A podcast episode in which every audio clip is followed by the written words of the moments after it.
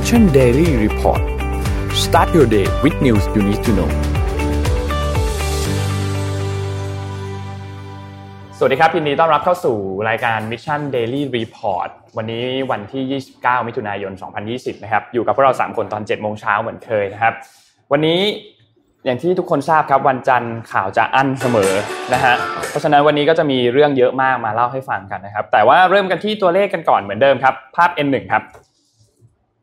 ภาพ N1 นะครับอันนี้เป็นตัวเลขผู้ติดเชื้อที่อัปเดตจากจอห์นฮอปกินส์อัปเดตตอนเมื่อ 14:30 น.เมื่อวานนี้นะครับแต่ว่าเข้าใจว่าตอนนี้เนี่ยตัวเลขผู้ติดเชื้อเนี่ยเกิน10ล้านคนไปแล้วนะครับตัวเลขผู้เสียชีวิตนะครับตอนนี้อยู่ที่ 498,908 คนนะครับแล้วก็ผู้ที่รักษาหายแล้วนะครับมี 5,55,610 คนนะครับไปที่ตัวเลขในไทยกันบ้างครับภาพ N2 ครับตัวเลขในไทยนะครับทางด้านสบคเมื่อวานนี้นะครับได้รายงานไม่พบตัวเลขผู้ติดเชื้อเพิ่มเติมนะครับภาพ N2 นะครับยังคงที่อยู่ที่ 3,162 รายนะครับไม่มีผู้เสียชีวิตเพิ่มเติมเช่นเดียวกันนะครับแล้วก็ไม่ได้มีผู้ที่รักษาหายเพิ่มนะครับนั่นเท่ากับว่า51คนยังคงรักษาตัวอยู่ที่โรงพยาบาลนะครับวันนี้วันที่29มิถุนายนเนี่ยจะเป็นวันที่สบคจะมีการประชุมใหญ่นะครับก็จะมีคนที่นั่งประชุมเป็นหัวหน้าประชุมเนี่ยก็จะเป็นพลเอกประยุทธ์จันทร์โอชานะครับนายกรัฐมนตรีนะครับก็จะมีการแน่นอนว่าจะมีการพูดคุยกันถึงเรื่องมาตรการการผ่อนปรนในระยะที่5นะครับการอนุญาตให้มีบุคคลเดินทางกลับมาจากต่างประเทศเพิ่มขึ้นอาจจะเป็นนักเดินทางชาวต่างชาติหรือเปล่าเป็น business trip หรือว่าเป็นแบบเดินทางเข้ามาแบบเป็น medical tourism นะครับซึ่งเรื่องนี้เนี่ยก็นายแพทย์ทวีสินเคยได้บอกแล้วนะครับว่าไม่ใช่เดินทางเข้ามารักษาโควิดแต่เป็นเรื่องอื่นนะครับเช่นอาจจะเป็นเรื่องของการมาทำศัลยกรรมหรือว่ามาทำเรื่องของการมีบุตรยากหรือว่าอะไรก็ตามนะครับเป็นเรื่องอื่นไม่ใช่เรื่องของโควิด-19 นะครับแล้วก็จะมีเรื่องของการขยายมาตรการตัวพรกฉุกเฉินอีก1เดือนด้วยก็จะเป็นการสรุปกันวันนี้นะครับก็อยากให้ติดตามนะครับเดี๋ยวยังไงก็ตามตอนช่วง 11:30 น.แล้วก็เดี๋ยวช่วงบ่ายวันนี้เนี่ยเดี๋ยวนนท์จะสรุปเรื่องนี้ผ่านลงพอดแคสต์ของ Mission World News Report ให้ฟังกันอีกทีนึงอยู่แล้วนะครับสำหรับเรื่องของผ่อนปรนระยะที่5นะครับเราไปที่หัวข้อข่าวกันเลยดีกว่าครับวันนี้มีสแตทมั้ยครับวันนี้ไม่มีสแตทครับแต่ว่าวันนี้มีสรุปหัวข้อข่าวจากศุกร์เสาร์อาทิตย์ที่ผ่านมานะฮะเดี๋ยวเราค่อยๆเล่าให้ฟังทีละนิดต่อเสริมของนนท์นิดนึงว่าที่ประชุมวันนี้มีเรื่องที่สำคัญมากที่ต้องจับตามองเลยคือเรื่องเกี่ยวกับการเปิดให้ต่างชาติเดินทางเข้ามาหรือเปล่านะครับตอนนี้เนี่ยมี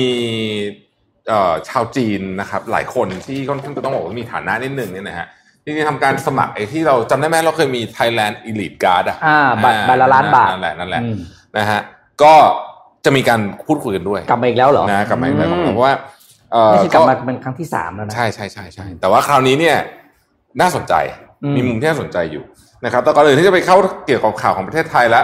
เคอร์ฟิวว่าจะเปิดผับยังไงคุณจะไปเต้นกันได้หรือเปล่าเนี่ยนะครับเราไปฟังข่าวจากรอบโลกกันก่อนแบบหัวข้อข่าวนะครับเดี๋ยวเจาะลึกกันอีกทีนึงในแต่ละหัวข้อบางอันที่น่าสนใจครับวันเสาร์ที่ผ่านมาเนี่ยต้องบอกว่าเป็นวันประวัติศาสตร์วันหนึ่งของเหตุการณ์โควิด -19 เพราะว่าเรามีการเรคคอร์ดเคสสูงที่สุดในโลกที่บราซิลนะฮะ 47,000 เคสโอ้โหวันเดียวนะฮะ 47,000 เคสแค่วันเดียวซึ่งถือว่าดุเดือดมากๆเพราะว่าก่อนหน้านี้เนี่ยทุกครั้งที่แตะ 30,000 เราก็จะบอกว่าเยอะแล้วแต่ว่าครั้งนี้เนี่ยถึง 47,000 เคสแล้วก็บราซิลกับสหรัฐตอนนี้ก็ตีคู่กันมาเลยนะฮะในแง่ของผู้เสียชีวิตนะฮะแต่ว่าถ้าผู้ติดเชื้อในสหรัฐยังเยอะกว่าแต่ก็ยังเป็นตัวเลขที่น่าสงสัยมากเพราะว่าไม่แน่ใจเหมือนกันว่าบราซิลที่รายงานออกมาเนี่ยจริงๆแล้วเนี่ยตัวเลขอาจจะเยอะกว่านี้ก็ได้นะครับUnited Airlines ครับผม United Airlines ประกาศว่าจะเริ่มบินจากซานฟรานซิสโกไปเซี่ยงไฮ้ในวันที่8กรกฎาคมนี้แล้วนั่นหมายความว่าถ้าบินได้จริงก่อนหน้านี้ที่มีการบอกว่าจะกีดกันการบินระหว่างสหรัฐกับจีนเนี่ยอันนี้ก็คงจะไม่ได้ใช้แล้วนะครับAstraZeneca นะครับซึ่งเป็นหนึ่งในเกือบ200 คนน่ะที่ทดสอบวัคซีนอยู่เนี่ยนะครับก็ได้รับข่าวดีจาก WHO นะครับ WHO ออกมาบอกว่า WHO คนนี้นี่คือ Chief Scientist ของ WHO นะมาบอกว่าตอนนี้เนี่ยดูแล้วเนี่ยในบรรดาวัคซีนทั้งหมดที่เทสอยู่เนี่ยของ AstraZeneca เนี่ยน่าจะมีโอกาสได้มากที่สุดตามมาด้วยติดด้วย Moderna นะครับขณะนี้มีวัคซีนเข้าสู่ clinical trial หรือการทดลองในคนเนี่ย15ตัวแล้วนะครับข่าวของเมืองไทยก็ไปดูข่าวรับเอเชียด้วยเหมือนเรื่องนกสกู๊ตนะฮะบอกว่าเป็น second fatality นะฮะที่จะไม่ได้ไปต่อจากวิกฤตครั้งนี้นะครับ แล้วก็ผู้ว่าการรัฐของเท็กซัสนะฮะสั่งปิดร้านอาหารและบาร์ครั้งหนึ่งนะครับสั่งปิดบาร์ครับแล้วก็ลดจำนวนที่นั่งในร้านอาหารลงอีกครั้งหนึ่งนะครับหลังจากตอนแรกเพิ่มขึ้นไปแล้วเนี่ยด้วยผลที่ว่าตอนนี้เนี่ยเท็กซัสเนี่ยเป็นรัฐที่มีผู้ติดเชื้อกระโดดขึ้นมาสูงมากนะครับนะฮะอินเดียครับอินเดียตอนนี้ปิดน่านฟ้าต่อเนื่องไปจนถึงวันที่15กรกฎาคมนะครับน่าจะปิดต่ออีกถ้าหากว่ายังไม่มีสัญญาณที่ดีขึ้นเกี่ยวกับเรื่องของโควิด -19 นะครับไปที่รัสเซียครับรัสเซียในวันศุกร์เนี่ยนะครับตัวเลขผู้ติดเชื้อเริ่มลดลงนะฮะเป็นครั้งแรกในรอบสัปดาห์เลยก็ว่าได้ที่ตัวเลขผู้ติดเชื้อเนี่ยลดต่ำกว่า 7,000 คนนะครับก็ถือว่าเป็นข่าวดีนะครับที่ฝั่งยุโรปบ้างฮะเรื่องของสายการบินนะฮะมี2สายการบินที่ก่อนหน้านี้จริงๆก็เป็นข่าวเหมือนกันแต่ว่าเราไม่ได้พูดถึงก็คือ Dutch ขอไปครับ KLM กับAir France นะครับทั้ง2สายการบินเนี่ยได้รับการช่วยเหลือเงินจากภาครัฐนะครับโดย Air France เนี่ยได้รับเงินช่วยเหลือไป 7,000 ล้านยูโรขณะที่ KLM ได้รับเงินช่วยเหลือไป 3,400 ล้านยูโรนะครับอินโดนีเซียนะครับยังคงเป็นประเทศที่มีผู้ติดเชื้อสูงที่สุดในแถบนี้แถบบ้านเรานี้นะครับเมื่อวานนี้รีพอร์ตตัวเลขทั้งหมด 1,240 คนนะครับ AstraZeneca มีข้อตกลงอันนึงเกิดขึ้นระหว่าง AstraZeneca กับญี่ปุ่นรัฐบาลญี่ปุ่นนะฮะเพราะว่าเขาทำงานร่วมกันเยอะนะครับ AstraZeneca เนี่ยทำงานร่วมกับ Daiichi Sankyo กับ Meiji Holding ซึ่งเป็น2บริษัทผู้ผลิตยารายใหญ่ของญี่ปุ่นเนี่ยนะครับแล้วก็มีข้อตกลงกันว่าถ้าหากว่าได้วัคซีนเนี่ยนะครับก็อาจจะมีการมอบให้กับ2บริษัทนี้ก่อนนะครับนะฮะในขณะที่ญี่ปุ่นอีกเรื่องนึงนะที่โตเกียวนะครับมีเคสคอนเฟิร์มใหม่54เคสในสุดสัปดาห์ที่ผ่านมานะครับวันเสาร์นะฮะซึ่งล่าสุดนี้มีคลัสเตอร์ที่เกี่ยวข้องกับผับบาร์ด้วยนะครับเดี๋ยวเราจะมาชวนคุยเรื่องนี้นะครับอินเดียครับอินเดียเป็นอีกประเทศหนึ่งที่ทำ Single Day Record High นะฮะ 17,296 คนนะครับณขณะนี้อินเดียมีผู้ติดเชื้อแล้วเกือบ 500,000 คนนะฮะเป็นอีกจุดหนึ่งที่องค์การอนามัยโลกบอกว่าน่ากลัวมากนะครับอย่างที่ผมเล่าให้ฟังเมื่อกี้นะครับ Thailand Privilege Card นะฮะขณะนี้มีชาวจีนจำนวนมากนะครับที่สมัครบัตร Thailand Privilege Card เพื่อที่จะหนีมาอยู่ที่นี่นะครับเพราะเขามีความรู้สึกว่าที่จีนเนี่ยอาจจะถูกปิดเมืองอีกเมื่อไหร่ก็ได้นะฮะเกาหลีใต้ครับผมเกาหลีใต้ยังคงอยู่ในช่วงของ second wave นะครับล่าสุดมีตัวเลขผู้ติดเชื้อเพิ่มขึ้น39คนนะครับตัวเลขรวมทั้งหมดตอนนี้ 12,602 คนนะครับประธานธนาคารกลางของญี่ปุ่นนะฮะออกมาบอกว่า second wave ที่เกิดขึ้นที่ญี่ปุ่นเนี่ยนะครับมีความเสี่ยงที่จะทำให้เกิดการชะงักงันในภาคการเงินของญี่ปุ่นอีกครั้งหนึ่งนะครับขอให้จับตามองอย่างใกล้ชิดนะฮะญี่ปุ่นเป็นประเทศที่แม้ตัวเลขถ้าบางประเทศฟังตัวเลขเพิ่มขึ้นหลัก10แบบนี้นี่เขาจะรู้สึกธรรมดามากนะฮะแต่ญี่ปุ่นเป็นคนที่ค่อนข้างจะคอนเซอร์เวทีฟมากแค่นี้ก็ถือว่ากลัวน่ากลัวแล้วนะครับรัฐมนตรีรัฐมนตรีว่าการกระทรวงการคลังของเม็กซิโกก็ออกมาบอกว่าติดโควิด -19 นะครับต้องถูกควอรันทีนและทำงานจากที่บ้านเป็นอีกหนึ่งเจ้าหน้าที่รัฐบาลระดับสูงที่ติดโควิด -19 นะครับแล้วไมค์ ปอมปิโอครับไมค์ ปอมปิโอมาออกมาบอกว่าตอนนี้เนี่ยมีตัวเลขรายงานเรื่องของการค้ามนุษย์เพิ่มขึ้นอย่างมีนัยสำคัญในช่วงโควิดเพราะว่าเจ้าหน้าที่เนี่ยเอาพลังงานหรือเอาแรงไปจัดการเกี่ยวกับเรื่องอื่นหมดนะครับจนไม่ได้มีเวลามาจัดการเรื่องของเรื่องโควิด -19 ไอ้เรื่องของการอะไรอ่ะHuman Trafficking นะฮะเรื่องของการค้ามนุษย์นะครับก็ทำให้เห็นการเพิ่มขึ้นของการค้ามนุษย์อย่างมีนัยสำคัญนะครับสุดท้ายนะครับยังไม่สุดท้ายอีกหน้าหนึ่งนะฮะจะมีนักธุรกิจชาวญี่ปุ่น440คนเดินทางถึงเวียดนามในสุดสัปดาห์ที่ผ่านมานะครับนับว่าเป็นชาวต่างชาติชุดแรกเลยก็ว่าได้นะครับที่ได้เดินทางเข้าไปเวียดนามนะครับจะผ่านกระบวนการการเรียกว่าอนุญาตพิเศษนะฮะจากรัฐบาลเวียดนามนะครับสีตรังโกลฟนะฮะปีเมื่อสัปดาห์ที่ผ่านมาเพิ่ง IPO ไปนะฮะข่าวค่อนข้างเงียบเพราะว่ามีข่าวอื่นกลบแต่จริงๆแล้วน่าสนใจมากนะครับสีตรังโกลฟเป็นบริษัทลูกของสีตรังโกลทำยางนะฮะใหญ่เรสฟันไปทั้งหมด 15,000 ล้านบาทนะฮะปีนี้เขาคาดว่าปัจจุบันนี้เขาทำผลิตถุงมือยางอยู่ได้ 33,000 ล้านชิ้นต่อปีนะฮะคาดว่าจะเพิ่มได้เป็น 50,000 ล้านชิ้นในปี2025นะครับและเป็น 100,000 ล้านชิ้นต่อปีในปี2032โอ้โห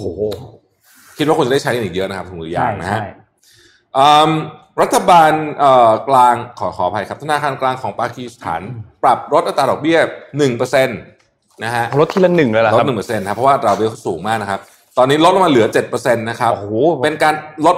อัตราดอกเบี้ยครั้งที่5ตั้งแต่เกิดโควิด -19 ระบาดนะฮะลดลงมาทั้งหมด5ครั้งเนี่ยรวมแล้ว 6.25% แล้วนะครับลดไปประมาณครึ่งนึงแล้วนะครับฝรั่งเศสกับเยอรมนีนะครับออกมาสนับสนุนด้านการเงินกับ WHO ต่อนะครับแล้วก็สนับสนุนว่าจะมีการมอบเงิน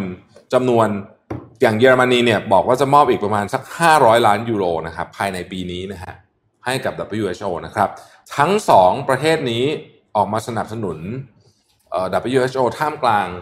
ความขัดแย้งอย่างรุนแรงระหว่าง WHO กับสหรัฐอเมริกาน่าจับตามองอย่างยิ่งนะครับนี่อาจจะหมายความว่า2คนนี้คิดว่าโดนัลด์ทรัมป์จะไม่กลับมาแล้วหรือเปล่าก็ไม่แน่ใจเหมือนกันนะก็เป็นไปได้นะครับเป็นนัยยะทางการเมืองนะเพราะว่าตัวของโจไบเดนเองเนี่ยไม่ได้มีท่าทีแข็งกร้าวกับ WHO เหมือนกับโดนัลด์ทรัมป์นะครับครับนะฮะสุดท้ายจริงๆแล้วนะฮะหัวข้อข่าวแบบสรุปของเรานะครับญี่ปุ่นครับญี่ปุ่นตอนนี้เนี่ยมีอัตราการจองห้องพักเพิ่มใกล้เมืองใหญ่สูงขึ้นถึง 80% คล้ายๆกับว่าอารมณ์ประมาณถ้าเป็นเมืองไทยก็อะไรอ่ะหัวหินพัทยานะฮะเพิ่มขึ้นถึง 80% นะครับเพราะว่าคนอยากเที่ยวมากแล้วครับนี่เป็นหัวข้อข่าวในสุดสัปดาห์ที่ผ่านมาแบบเร็วๆนะครับเดี๋ยวเรามาลงในดีเทลกันครับช่วงนี้นะครับเชื่อว่าไม่มีบริษัทใดต้องเรียกว่าเป็นหมู่บ้านกระสุนตกเท่ากับ Facebook อีกแล้วนะครับได้ครับเราเริ่มที่เรื่องนี้ดีกว่าทุกคนทราบว่า Facebook เนี่ยมีกรณีนึงก็คือเรื่องของการที่เขามีนโยบายไม่ปิดกั้นการโพสต์ข้อความใดๆก็ตามที่เป็น hate speech นะครับเราจะเห็นว่า hate speech ตลอดอยู่ใน Facebook เต็มไปหมดล่าสุดเนี่ยตั้งแต่สัปดาห์ที่แล้วนะครับก็แบรนด์ชั้นนำหลายๆแบรนด์ในโลกเนี่ยเริ่มทยอยตบเท้าหยุดการโฆษณาใน Facebook อย่างเป็นทางการนะครับโดย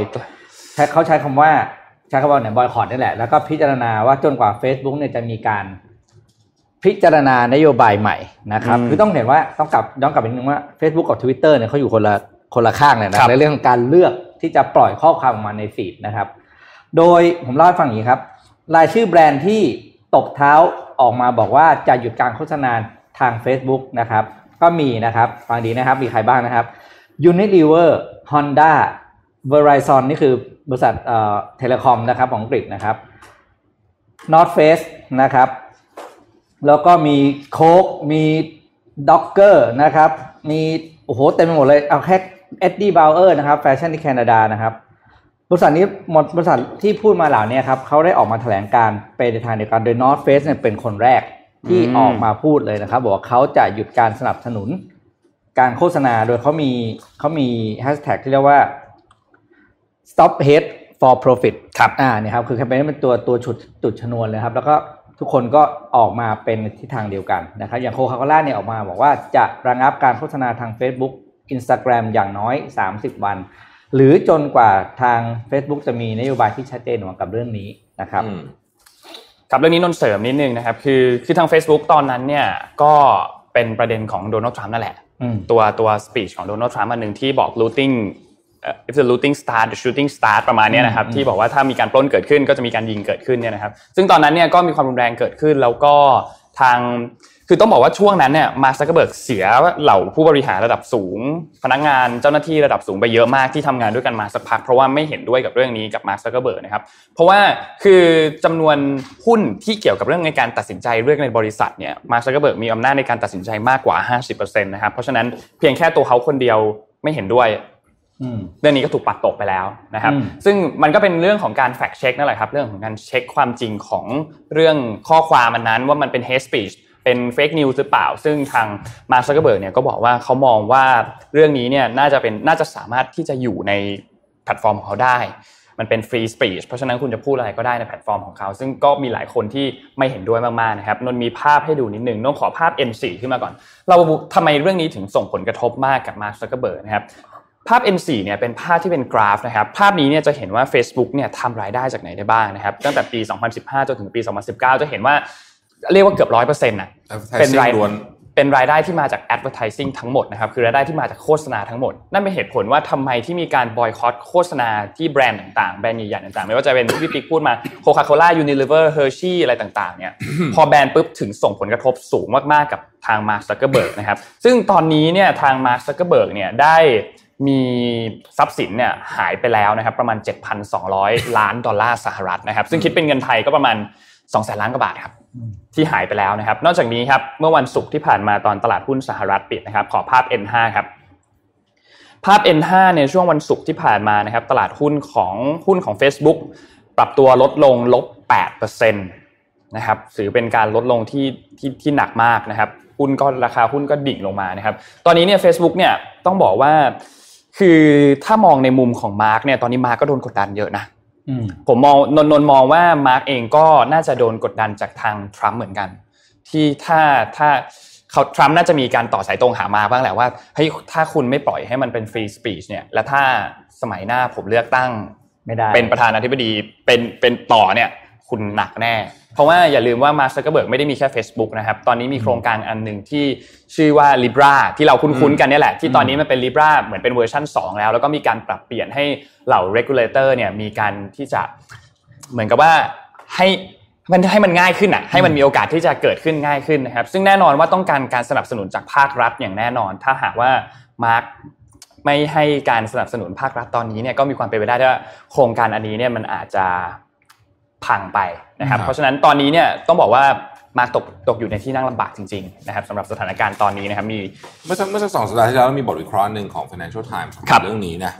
ถ้าจำได้นะว่าเขามีการไปเปรียบเทียบให้ดูว่าจริงๆแล้วอ่ะโซเชียลมีเดียโดยเฉพาะ Facebook ก็เขียนอย่างนี้เลยโดยเฉพาะ Facebook เนี่ยส่งผลสำคัญต่อการเลือกตั้งมากนะครับจำเรื่อง Cambridge Analytica ได้ใช่ไหมครับก็เป็นเรื่องนั้นแล้วเขาก็มาวิเคราะห์กันต่อจริงๆแล้วเนี่ยประเด็นเรื่องว่าประเด็นนี้ละเอียดอ่อนมากนะเพราะว่าประเด็นเรื่องนี้เนี่ยมันต้องใช้คำว่าอะไรเดียวคือการที่มาร์ค ซักเคอร์เบิร์กเนี่ยตัดสินใจทำอะไรหรือไม่ทำอะไรบางอย่างในตอนนี้เนี่ยนะครับมีส่วนเลยนะต้องบอกว่ามีส่วนเลยนะที่จะส่งผลต่อผลการเลือกตั้งประธานาธิบดีในเดือนพฤศจิกายนนี้เขาเชื่อกันว่าอย่างนั้นนะฮะนักวิเคราะห์ของ Financial Times เชื่อกันว่าอย่างนั้นนะครับเพราะฉะนั้นต้องจับตามองเรื่องนี้ดีๆว่ามาร์ค ซักเคอร์เบิร์กจะยังไงต่อเพราะว่าตอนนี้เหมือนแกใช้แผนเงียบไปก่อนนะคือแกออกมาพูดนะแกออกมาพูดว่าเดี๋ยวแกจะจัดการกับเรื่องนี้แน่นอนที่พวกคุณกำลังกังวลกันอยู่เรื่องนโยบายแต่ไม่บอกนะว่ารายละเอียดอะไรบ้างไม่บอกนนท์ได้ยินอันนึงในเรื่องของการเลือกตั้งอ่ะเขาบอกว่ามันอาจจะสามารถที่จะมีกฎตั้งค่าได้ว่าไม่ให้โชว์ political ad อ่ะนนท์ได้ยินข่าวลือเรื่องนี้มาไม่แน่ใจว่าเป็นเรื่องจริงหรือเปล่านะครับแต่สิ่งที่มันคอนวินส์เราจริงๆคือมันน่าจะมาจากสิ่งที่เพื่อนแชร์มากกว่าใช่ๆแล้วเพื่อนแชร์แล้วมันเลือกของใครมาให้เราเห็นบ้างใช่แล้วก็แอดห้ามได้อยู่แล้วล่ะคือเขาแอดห้ามเรื่องนี้น่าสนใจมากเพราะฉะนั้นไหนขอพูดเรื่องนี้ได้มั้ยนิดเดียวบ้านเราเหรอเอาพูดแบบไม่ใช่ใช่แต่ไม่ดราม่านะขอเล่าเรื่องแบบแฟกต์ให้ฟังเท่านั้นนะครับครับก็อันนี้เล่าแฟกต์อย่างเดียวนะห้ามดราม่าเลยนะไม่ดราม่าไม่ใส่อารมณ์ไม่ใส่ผลประโยชน์ส่วนตัวนะครับคือใครไม่ได้ติดตามข่าวนี้นะครับเมื่อสัปดาห์ที่ผ่านมาก็มีเรื่องราวใหญ่โตมโหฬารขึ้นมาเลยทีเดียวนะครับกับไลฟ์โค้ชชื่อดังมากๆท่านหนึ่งก็คือไลฟ์โค้ชท่านนี้เนี่ยไปปลูกป่ากับท่านรองนายกประวิตรมาครับเสร็จแล้วเนี่ยก็คือมาพูดเหมือนทำนองที่ว่าเหมือนกับก็ดูเป็นผู้ใหญ่ที่น่ารักดีไม่เห็นเหมือนที่ออกมาในสื่อเลยนะแบบเวลาคุณจะดูต้องดูนะว่าสื่อเสนอมุมมีอเจนดาหรือเปล่าใช่ว่ามีอเจนดาหรือเปล่าใช่มั้ยครับก็ปรากฏว่าเพจไลฟ์เนี่ยนะจาก4ล้านนะครับหายไปล้านนึงนะครับครับยังคงลดลงอยู่ต่อเนื่องนะฮะเท่านั้นไม่พอครับมันมีคนไปขุดต่อว่าเอ้ยเคยรับบริจาคเงินแล้วเงินไม่ถึงตอนนี้กลายเป็นประเด็นใหญ่โตมากกำลังจะบอกว่าตอนนี้เนี่ยเป็นช่วงเวลาที่เซนซิทีฟมากๆเกี่ยวกับทุกเรื่องพวกนี้เนาะเราคิดว่าพลังแบบรูปแบบใหม่ของโซเชียลมีเดียเนี่ยมันทำให้เกิดอะไรที่เราไม่เคยคิดมาก่อนไม่เคยเห็นในยุคนี้พี่คิดว่าพี่จะเห็นคนถูกไอ้นี่เวลาโค่นอนุสาวรีย์ของคริสโตเฟอร์โคลัมบัสอ่ะบุคคลที่เราเข้าใจมาตลอดว่าเป็นฮีโร่ใช่ไหมวันหนึ่งก็มีคนไปตัดหัวเขาเอาโยนเขาลงน้ำใช่ไหมในที่อังกฤษกันที่คืออิทธิพลของโซเชียลมีเดียมันมีมากเกินกว่าที่เรารู้ตัวไงมันมีมากจริงๆเพราะเราอยู่กับมันมาจนเราเสื่อมมันเป็นส่วนหนึ่งชีวิตแล้วก็ชี้นำชีวิตเราด้วยแล้วถ้าเราเข้าใจการทำงานใน AI คือมันก็จะเลือกในสิ่งที่เราเคยอยากจะรู้อยากจะเห็นเท่านั้นด้วยไงมันยิ่งกลายเป็นว่ามัน ตอกย้ำสิ่งที่เราคิดว่าเราเชื่อว่าเราคิดน่ะถูกconfirmation bias ใช่ไหมนะครับเคยคุยไปครั้งตอน 7:30 น.นะครับเราอย่างเรื่องนี้เนี่ยอย่างในเคสของขอกำเรื่องการเมืองไทยนิดนึงเราก็พยายามจะไม่แต่เรื่องการเมืองไทยแต่เรื่องนี้ผมว่าน่าคุยคือจริงๆไอ้ปลูกป่าครั้งนี้เนี่ยมันมีมาก่อนนะนี่คือเหตุการณ์ที่เกิดมาเป็นเดือนแล้วนะครับคลิปนี้ก็เป็นเดือนแล้วนะครับแต่ว่าที่มาเลือกปล่อยตอนนี้เนี่ยมันก็อดคิดไม่ได้จริงๆว่ามันมันตรงกับที่ท่านเพิ่งรับตำแหน่งพลเอกประวิตรกำลังจะเป็นหัวหน้าพรรคพลังประชารัฐไม่ใช่สิเป็นแล้วเพิ่งรับตำแหน่งไปแล้วเพราะฉะนั้นเนี่ยมันก็เลยเวลามันมาในเวลาที่คนมันก็สงสัยได้เนาะว่าเป็นงาน PR แบบเต็มรูปแบบหรือเปล่าครับทีนี้แล้วไงต่อนะครับคือตอนนี้เนี่ยต้องบอกว่าสิ่งหนึ่งที่ตอนนี้เนี่ยรัฐบาลต้องบอกว่าโดนโจมตีอยู่หนักก็คือเรื่องของพรก.ฉุกเฉินใช่มันล่ามาเกี่ยวหมดเลยนะทุกเรื่องนะฮะทำไมถึงโดนโจมตีหนักเพราะว่าหลายคนรู้สึกว่าไม่มีความจำเป็นต้องมีพรก.ฉุกเฉินแล้วใช้พรบ.โรคติดต่อก็ได้คือกฎหมายธรรมดาก็ใช่คุณถามตอนนี้ถามกลัวอะไรมีคนบอกว่าเอากลัวเดี๋ยวผับบาร์ไม่ปฏิบัติตามร้านอาหารไม่ปฏิบัติตามกฎก็ใช้กฎหมายธรรมดาได้แล้วมีคนบอกว่าท่านนายกไม่ชอบเด็กแว้นจำได้ไหม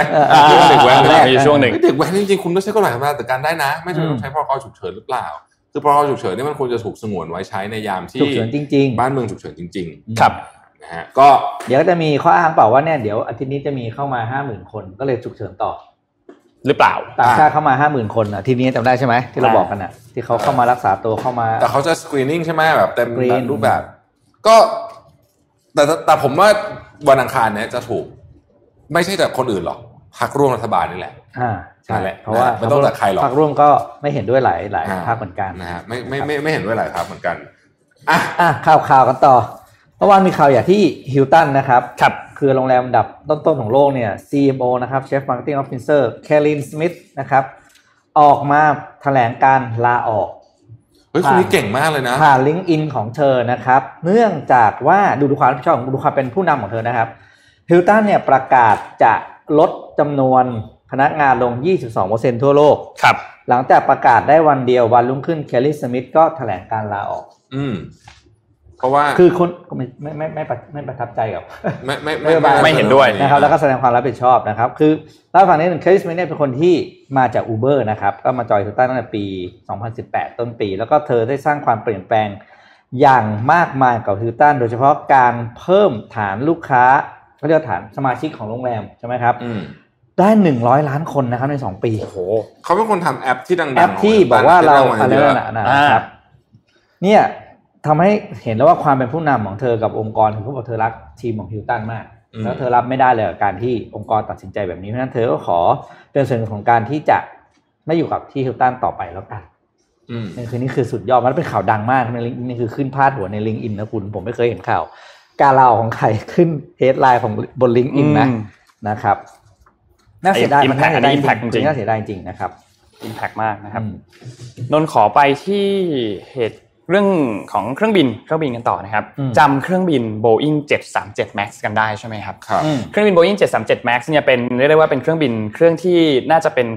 เครื่องบินรุ่นที่ขายดีที่สุดของบริษัท Boeing ในช่วงเวลานึงเลยนะครับซึ่งตอนนั้นเนี่ยในช่วงปี 2019 เนี่ยก็มันเกิดอุบัติเหตุ2ครั้งนะครับที่ทำให้มีคนเสียชีวิตไปถึง346คนนะครับซึ่งเกิดการขัดข้องของตัวเครื่องบินทั้งที่เครื่องบินเองก็ไม่ได้มีอายุมากอะไรนะครับยังเป็นเครื่องบินที่ค่อนข้างใหม่อยู่ด้วยซ้ำนะครับซึ่งตอนนั้นเนี่ยเครื่องบินก็ถูกกราวนะครับก็คือห้ามขึ้นบินนะครับตอนนั้น Boeing ก็เจอปัญหาอย่างหนักนะครับเพราะเครื่องบินถูกสั่งว่าห้ามบินไม่ได้นะครับต้องมีการสั่งการหยุดการผลิตนะครับแต่ตอนนี้เนี่ยดูเหมือนว่าสัญญาณต่างๆจะเริ่มกลับมาดีอีกครั้งนึงแล้วนะครับโดยทางมีคนบอกนะครับทางเขาบอกว่าตอนนี้เนี่ยเครื่องบิน Boeing 737 Max เนี่ยในสัปดาห์นี้นะครับจะเริ่มกลับมาทดสอบการบินอีกครั้งหนึ่งแล้วนะครับโดยเขาบอกว่าจะมีการทดสอบคือ2สื่อเนี่ยบอกไม่ตรงกันนะครับ CNBC บอกว่าจะเริ่มในวันอังคารแต่ว่าทางรอยเตอร์เนี่ยบอกว่าจะเริ่มในวันจันทร์นะครับแต่ยังไงก็ตามเริ่มในสัปดาห์นี้แน่นอนนะครับสำหรับเครื่องบินทั้ง2รุ่นนี้นะครับโดยจะมีการ certification flight test นะครับก็คือเป็นการทดสอบการบินอีกครั้งหนึ่งเพื่อที่จะยืนยันว่าสามารถกลับไปบินแบบเชิงพาณิชย์ได้อีกครั้งหนึ่งนะครับโดยคาดว่าการทดสอบครั้งนี้เนี่ยจะใช้เวลาอย่างน้อยนะครับ2วันนะครับแล้วก็จะเริ่มในวันอังคาร คาดว่านะครับในวันอังคารนะครับซึ่งก็นับว่าเป็นการน่าจะเป็นการคัมแบ็กที่น่าสนใจสำหรับเครื่องบินรุ่นนี้นะครับแต่ประเด็นสำคัญมันคือพอเครื่องบินรุ่นนี้เนี่ยสามารถกลับมาบินได้อีกครั้งนึงแล้วเนี่ยโอเคทางทฤษฎีทางกฎหมายกลับมาบินถูกอนุญาตแล้วเนี่ยแต่คนบินเนี่ยคนผู้โดยสารที่เข้าไปนั่งเนี่ยจะสบายใจที่จะเข้าไปนั่งเครื่องบินรุ่นนี้หรือเปล่าถูกต้องเรื่องนี้ถือว่าเป็นบทบาทสำคัญมากๆที่ Boeing ต้องพิสูจน์ให้ผู้โดยสารทุกคนเนี่ยมั่นใจให้ได้ว่าจะขึ้นเครื่องบินเครื่องนี้อีกครั้งหนึ่งนะครับสำหรับรุ่น737 Max นะครับผมทบทวนเหตุการณ์ที่เกิดขึ้น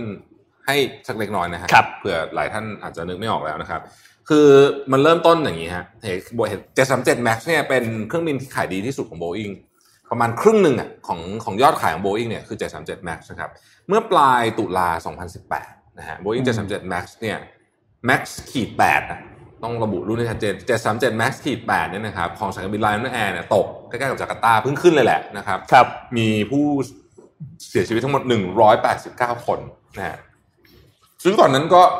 ยังอยู่ในช่วงของการสืบหาสาเหตุว่าตกลงมาจากอะไรกันแน่ปรากฏว่าผ่านมาได้สัก4เดือนกว่าเท่านั้นเองนะครับมีนาคม2019เนี่ยเครื่องบินรุ่นเดียวกันเนี้ยก็ตกอีกคราวนี้เป็นของสายการบิน Ethiopian นะครับมีผู้เสียชีวิต158คนนะฮะพอเขาไปสืบหาปุ๊บเนี่ยก็เลยค้นพบว่าเฮ้ยมันมีบางส่วนที่เกี่ยวข้องกับเหตุผลทางด้านเทคนิคด้วยครับนะครับก็เลยถูกสั่งไม่ให้บินนับตั้งแต่นั้นเป็นต้นมาจนกระทั่งถึงตอนนี้แล้วก็มาต่อกับโควิดเลยมันก็เลยยาวเลยนะครับก็ต้องจับตามองเหมือนกันเพราะว่าอย่างที่นนท์บอกว่าต่อให้อนุญาตให้บินแล้วเนี่ยคนจะกล้าบินไหมนะฮะต้องมีประวัติใกล้กัน2ครั้งความน่าเชื่อถือนะครับมีข่าวอันนึงซึ่งจริงๆกะจะปล่อยผ่านไปแล้วแต่ว่ามาเล่าให้ฟังหน่อยละกันนะฮะก็คือว่าในระหว่างที่ทุกคนกำลังวุ่นวายกับโควิด -19 เนี่ยนะครับกองทัพจีนครับก็บอกว่าตอนนี้เนี่ยจะต้องใช้คำว่าเป็นแนวทางที่ใช้ยามสงครามก็คือจะผนวกนะครับหน่วยรักษาการยามฝั่งเรียกว่าโคสการ์ดนะครับโคสการ์ดในหน่วยรักษาการยามฝั่งเนี่ยเข้ามาเป็น1ใน5แขนงของกองทัพด้วยนะฮะรวมถึงจริงๆถ้าเกิดว่าเอาแบบเต็มสตรีมเลยนี่เนี่ยก็คือสารวัตรทหารด้วยก็คือตำรวจที่ปฏิบัติหน้าที่อยู่ในบนแผ่นดินใหญ่เนี่ยนะครับถ้าทำได้ทั้งหมดจริงเนี่ย5หน่วยงานนี้เนี่ยคือกองทัพ3กองทัพหน่วยงานนำฝั่งสารวัตรทหารเนี่ยจะขึ้นตรงกับประธานาธิบดีสีจิ้นผิงนะครับแล้วเขาก็มีแนวโน้มว่าจะใช้กฎอันเนี้ยนะฮะเพื่อที่จะให้หน่วยงานรักษาการยามฝั่งเนี่ยนะครับสามารถที่จะดำเนินการปฏิบัติการทางทหารมากขึ้นได้ในทะเลจีนใต้ครับนะฮะซึ่งแน่นอนว่ามีคนไม่พอใจเยอะนะครับมีเสียงวิพากษ์วิจารณ์ออกมาทั้งจากรัฐบาลญี่ปุ่นประธานาธิบดีของไต้หวันนะครับรวมถึงกระทรวงต่างประเทศของสหรัฐด้วยนะฮะแต่ว่าตอนนี้ก็ต้องบอกว่ายังไม่ค่อยมีใครทำอะไรได้เท่าไหร่ต้องไม่แต่จริงมันก็เป็นเรื่องประเทศเขาใช่แต่หมายถึงว่าตอนนี้มันเป็น movement ที่serious เหมือนกันนะฮะก่อนจะเข้าช่วง 7:30 นมีข่าวดีๆ1ข่าวครับวันนี้ผมไม่มีข่าวดีแล้วว่ะวันนี้มีข่าวดีให้1ข่าวผมไม่มีข่าวดีเลยเหมือนกันวันนี้ผมรู้สึกว่ามันจะเครียดนะวันจันทร์ข่าวดีๆ1ข่าวนะฮะเมื่อสุดสัปดาห์ที่ผ่านมาเอางี้ทุกท่านทราบใช่ไหมว่าตอนนี้เนี่ยไอ้เรื่องหน้ากากเนี่ยที่อเมริกาเนี่ยเป็นประเด็นมากไม่ใช่หน้ากากขาดนะครับมันจะเป็นหน้ากากใส่กับไม่ใส่จะมีคนออกมาประท้วงเรื่องใส่หน้ากากอะไรกันเยอะมากนะฮะถึงขั้นว่ามีการรับฟังประชาพิจารณ์แล้วก็มีคนบอกว่าเป็นคลิปไวรัลเมื่อสัปดาห์ที่ผ่านมาว่าฉันไม่ใส่หน้ากากเพราะว่าเหตุผลเดียวที่ฉันไม่ใส่ชุดชั้นในเลยไม่รู้ไม่มีคนออกมาวุ่นวายเต็มไปหมดเลยนะครับทีนี้ที่ซานดิเอโกครับซึ่งเป็นพื้นที่ที่ต้องบอกว่าก็ค่อนข้างจะเอนมาทางใส่หน้ากากมากกว่าไม่ใส่หน้ากากต้องบอกอย่างนี้แล้วกันนะฮะก็คือเป็นค่อนข้างที่จะมีความเป็นเดโมแครตมากกว่าในร้าน Starbucks ซึ่งเขาปกติเนี่ยเขาต้องบังคับให้ลูกค้าใส่หน้ากากถ้าจะเข้าไปซื้อในร้านนะฮะก็มีลูกค้าคนหนึ่งเข้าไปซื้อบาริสต้าตอนที่บริการตอนนั้นน่ะชื่อคุณเลนินอายุ24นะครับก็บอกกับลูกค้าว่าลูกค้าชื่อแอมเบอร์นะครับคุณแอมเบอร์บอกกับคุณแอมเบอร์คุณต้องใส่หน้ากากนะเพราะว่าเป็นต้องขออภัยต้องใส่หน้ากากเพราะเป็นกฎของทางร้านนะครับคุณแอมเบอร์ก็โอ้โหด่ากราดเลยนะฮะแล้วก็ด่ากราดไม่พอครับอัดคลิปตัวเองด่าบาริสต้าไม่ใช่บาริสต้าอัดนะตัวเองเป็นคนอัดคือไอ้คนด่าเข้าไปอัดไปด้วยนะฮะแล้วก็ไปลงในโซเชียลมีเดียซึ่งแน่นอนว่าก็มีเสียงนั่นมากมายไก่กอง ปรากฏว่ามีคนหนึ่งรู้สึกว่าโอ้โหนี่มันเป็นการบูลลี่แบบรุนแรงมากเลยนะแบบรับไม่ได้เลยเนี่ยก็เลยไปเหมือนกับบอกว่าเราให้ทิปเราไปรวบรวมเงินมาให้ทิปกับบาริสต้าคนนี้ดีกว่านะฮะตอนแรกตั้งใจว่าจะรวบรวมเงินสัก 1,000 เหรียญนะครับเข้าไปในเว็บไซต์ชื่อ GoFundMe ปรากฏว่า ได้เงินให้ทิปน้องคนนี้ทั้งหมดเนี่ย 80,000 เหรียญเกือบ3ล้านนะฮะก็น้องคนนี้ก็มาอัดคลิปขอบคุณนะได้เงินไป 80,000 เหรียญจากคนที่รู้สึกว่าการกระทำนี้มันไม่ถูกต้องอย่างมากสิ่งที่น่าสนใจก็คือว่า Starbucks เนี่ยนะบอกว่าเราอยากบริการลูกค้าทุกคนเพราะฉะนั้นว่าคุณจะอยากใส่ไม่ใส่หน้ากากก็ตามเรามีออปชั่นให้คุณนะครับอย่างเช่นในกรณีของ Starbucks เนี่ยนะฮะถ้าจะกินในร้านถ้าจะเดินเข้าไปในร้านต้องใส่หน้ากากไม่อยากใส่หน้ากาก drive thru ได้ไม่อยากใส่หน้ากากมารับหน้าประตูได้อ่ะคือแบบบริการเต็มที่แล้วสุดๆแต่ว่าหรือส่ง delivery ที่บ้านก็ได้แต่ถ้าเกิดคุณอยากจะเดินเข้ามาในร้านเนี่ยต้องขออนุญาตให้ใส่หน้ากากจริงๆนะครับโดนัลด์ทรัมป์เองก็ไม่พลาดที่จะออกมาพูดเรื่องนี้ก็บอกว่าผมขอเขียนผมขออ่านอย่างนี้นะฮะโดนัลด์ทรัมป์บอกว่าการใส่หน้ากากเนี่ยมันเป็นดาบสองคมเพราะเขาเชื่อว่าการใส่หน้ากากของคนจำนวนมากเนี่ยเป็น political statement และเป็นสัญญาณที่ไม่เห็นด้วยกับเขาตัวเขาอะคือไม่ชอบเขาเลยใส่หน้ากากนะฮะผมไม่แน่ใจเหมือนกันที่อเมริกามันไปขนาดนั้นได้ไงก็ไม่รู้นะครับไม่น่าเชื่อเนาะว่าประธานาธิบดีจะคิดว่าการใส่หน้ากากเป็นการประท้วงอ่ะนะเป็นการแบบว่าแสดงความไม่พอใจกับเขาผมไม่รู้คือแต่อันนี้เราต้องไปถามคนที่อยู่ที่นู่นเขาจะเข้าใจเรื่องนี้มากกว่าเราเพราะเราก็นึกไม่ออกจริงว่าเราจะใส่หน้ากากไปประท้วงคนได้ยังไงเพราะว่าเราใส่หน้ากากเพราะว่าเราก็อยากเราปลอดภัยตัวเราเองปลอดภัยตัวเราปลอดภัยคนอื่นถูกไหมครับนะครับอ่ะ7:30ฮะ7:30ครับเชิญ7:30มานะฮะวันนี้7:30เนี่ยผมเลือกเอาธุรกิจหนึ่งซึ่งปกติ 7:30 จะไม่ค่อยคุยธุรกิจกันหนูอยากคุยให้ฟังนะครับมาจาก Visual Capitalist นะครับคือธุรกิจเกี่ยวกับของทดแทนเนื้อสัตว์ฮะเพราะว่าไม่รู้มันเกี่ยวกับโควิดป่ะนะแต่ว่าช่วงนี้มันบูมขึ้นมามากเลยนะครับก็เลยอยากเล่าให้ทุกคนฟังเพราะว่ามันน่าสนใจว่าประเทศเราอ่ะเป็นหนึ่งในประเทศที่พึ่งพาอุตสาหกรรมอาหารถูกมั้ยเราเก่งเรื่องอาหารนะฮะถ้าเกิดเทรนด์ของโลกมันไปทางนี้เนี่ยผมว่าเราน่าจะฟังไว้หน่อยนะครับเรามานิยามคร่าวๆก่อนว่าเวลาเราพูดถึงคำว่าคนที่ไม่กินเนื้อสัตว์เนี่ยมีแบบอะไรบ้างนะครับถ้าเราพูดคำว่าวีแกนเนี่ยนะวีแกนนี่คือไม่กินเนื้อสัตว์และ product ต่างๆที่มาจากสัตว์ทั้งหมดตั้งแต่นมก็ไม่กินไข่ก็ไม่กินนะน้ำผึ้งก็ไม่กินถ้าคุณวีแกนจริงถ้าคุณเป็นวีแกนแบบสายแข็งพีคเลยนะสายแข็งนะต้องไม่กินเลยนะฮะแต่ไอ้ที่อยู่ที่เราคุ้นเคยกันในเมืองไทยเนี่ยคือ vegetarian นะฮะอันนี้คือมังสวิรัติ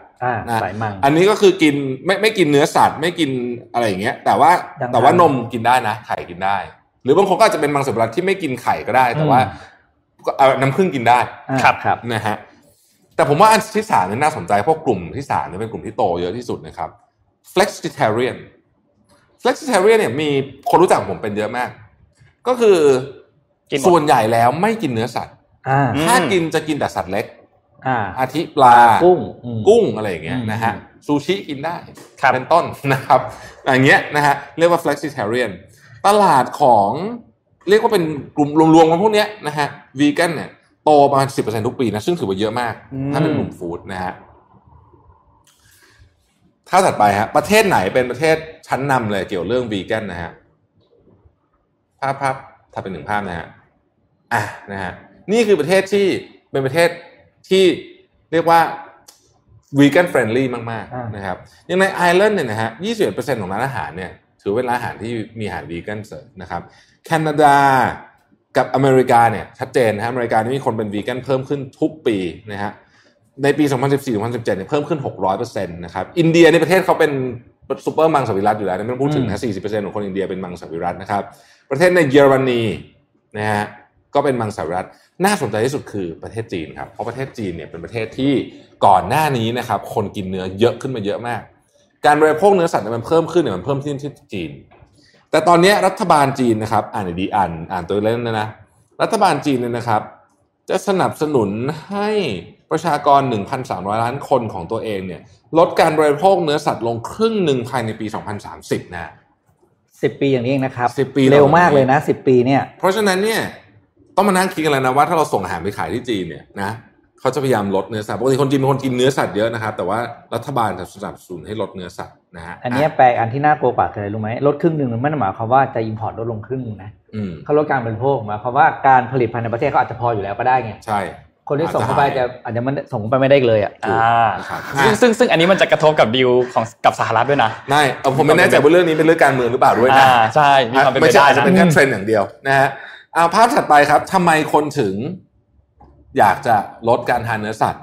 ครับอันที่หนึ่งเนี่ยคือ environmental impact นะฮะคือคนจำนวนคือตอนนี้คนส่วนใหญ่เข้าใจแล้วว่าวัวอย่างเงี้ยหมูอย่างเงี้ยสัตว์ใหญ่พวกนี้เนี่ยการจะเลี้ยงมาเนี่ยมันต้องมีก๊าซมีเทนอะไรมันเป็นก๊าซเรือนกระจกนะครับแต่ว่าในโปรตีนปริมาณเท่ากันถ้าคุณกินมันมาจากสมมุติว่าถั่วเหลืองแล้วกันนะฮะคุณจะลดการผลิตไอ้ impact ต่อสิ่งแวดล้อมไม่พูดถึงเรื่องน้ำไม่พูดถึงเรื่องอะไรนะ 90% คือโปรตีนที่มาจากพืชอะนะฮะลดลงไป 90% หรือส่วนของทดแทนนะครับ health benefit นะครับแน่นอนว่าโปรตีนจากพวกถั่วเหลืองหรือแม้แต่กระทั่งโปรตีนที่มาจากสัตว์ที่มีอัตราโปรตีนกับไขมันสูงมากเช่นแมลงเนี่ยนะก็เป็นอัตราอย่างที่มีคนมากินเยอะนะครับก็มีประโยชน์เรื่อง health benefit ด้วยนะครับสุดท้ายคือมันมีคนเยอะเลยที่รู้สึกว่าการกินเนื้อสัตว์ใหญ่มันทารุณนะอย่างนี้แล้วกันนะฮะหลายคนเอางี้ดีกว่าถ้าใครเคยไปโรงฆ่าสัตว์จริงๆอ่ะนะแล้วเห็นโปรเซสตั้งแต่ต้นจนจบเนี่ยหลายคนออกมาจะเลิกกินนะเลิกกินไปเลยก็มีเยอะนะครับสามอันนี้เป็นสาเหตุที่ทำให้คนลดการบริโภคเนื้อสัตว์ลงมันน่าสนใจในเชิงธุรกิจมากเพราะว่าต่อไปนี้เนี่ยไอ้พวกบริษัทที่มาแทนเนี่ยก็จะแน่นอนต้องขยายbusiness มาเยอะนะครับใครเป็นผู้เล่นรายใหญ่บ้างนะครับตอนนี้นะฮะเอารายใหญ่แบบที่เรารู้จักก่อนแล้วกันนะครับเนสเล่ตอนนี้นะครับเป็นบริษัทที่ตอนแรกก็มีซื้อบริษัทที่ทำ plant based foods แล้วตอนนี้ก็ขยายของตัวเองไปแล้วนะครับดานอนแมคโดนัลด์พวกนี้เนี่ยเอา plant based foods ขออภัยนะฮะเข้ามาอยู่ในพอร์ตโฟลิโอของตัวเองเยอะขึ้นนะฮะผู้เล่นรายใหญ่ที่เป็นคนผลิตจริงเราเคยได้ยิน impossible meat ใช่ไหมนะครับแล้วก็ beyond meat พวกนี้นะครับพวกนี้เนี่ยคือถ้าเกิดว่าเราพูดถึงตั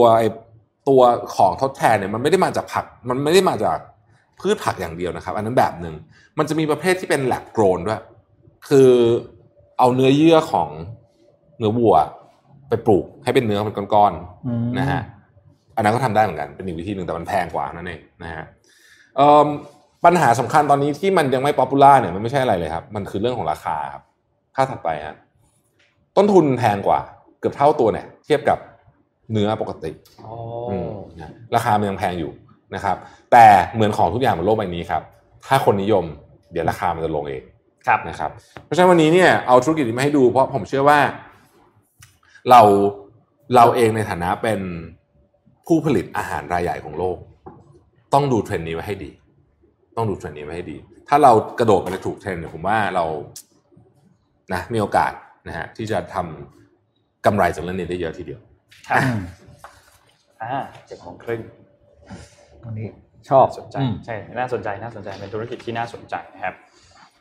ขอภาพทีหนึ่งครับเราจะคุ้นเคยกันว่าโลกนี้มีผู้ผลิตเครื่องบินอยู่เพียง2คนใช่ไหมครับคือ Boeing กับ Airbus ใช่ไหม3แล้วครับนี่ครับนี่คือภาพของเครื่องบินที่เรียกว่าผลิตทุกชิ้นส่วนภายในประเทศจีนนะครับชื่อโมเดลก็คือ ARJ 21 นะครับตอนเปิดตัวมาก็เป็นข่าวใหญ่โตนะนี่ครับเขาออกมาแล้วครับส่งมอบแล้วใช่ไหมฮะส่งมอบแล้วครับเมื่อวานนี้คือเมื่อสัปดาห์ที่ผ่านมามีการส่งมอบแล้วคือเขาเรียกว่าบริษัทนี้ชื่อ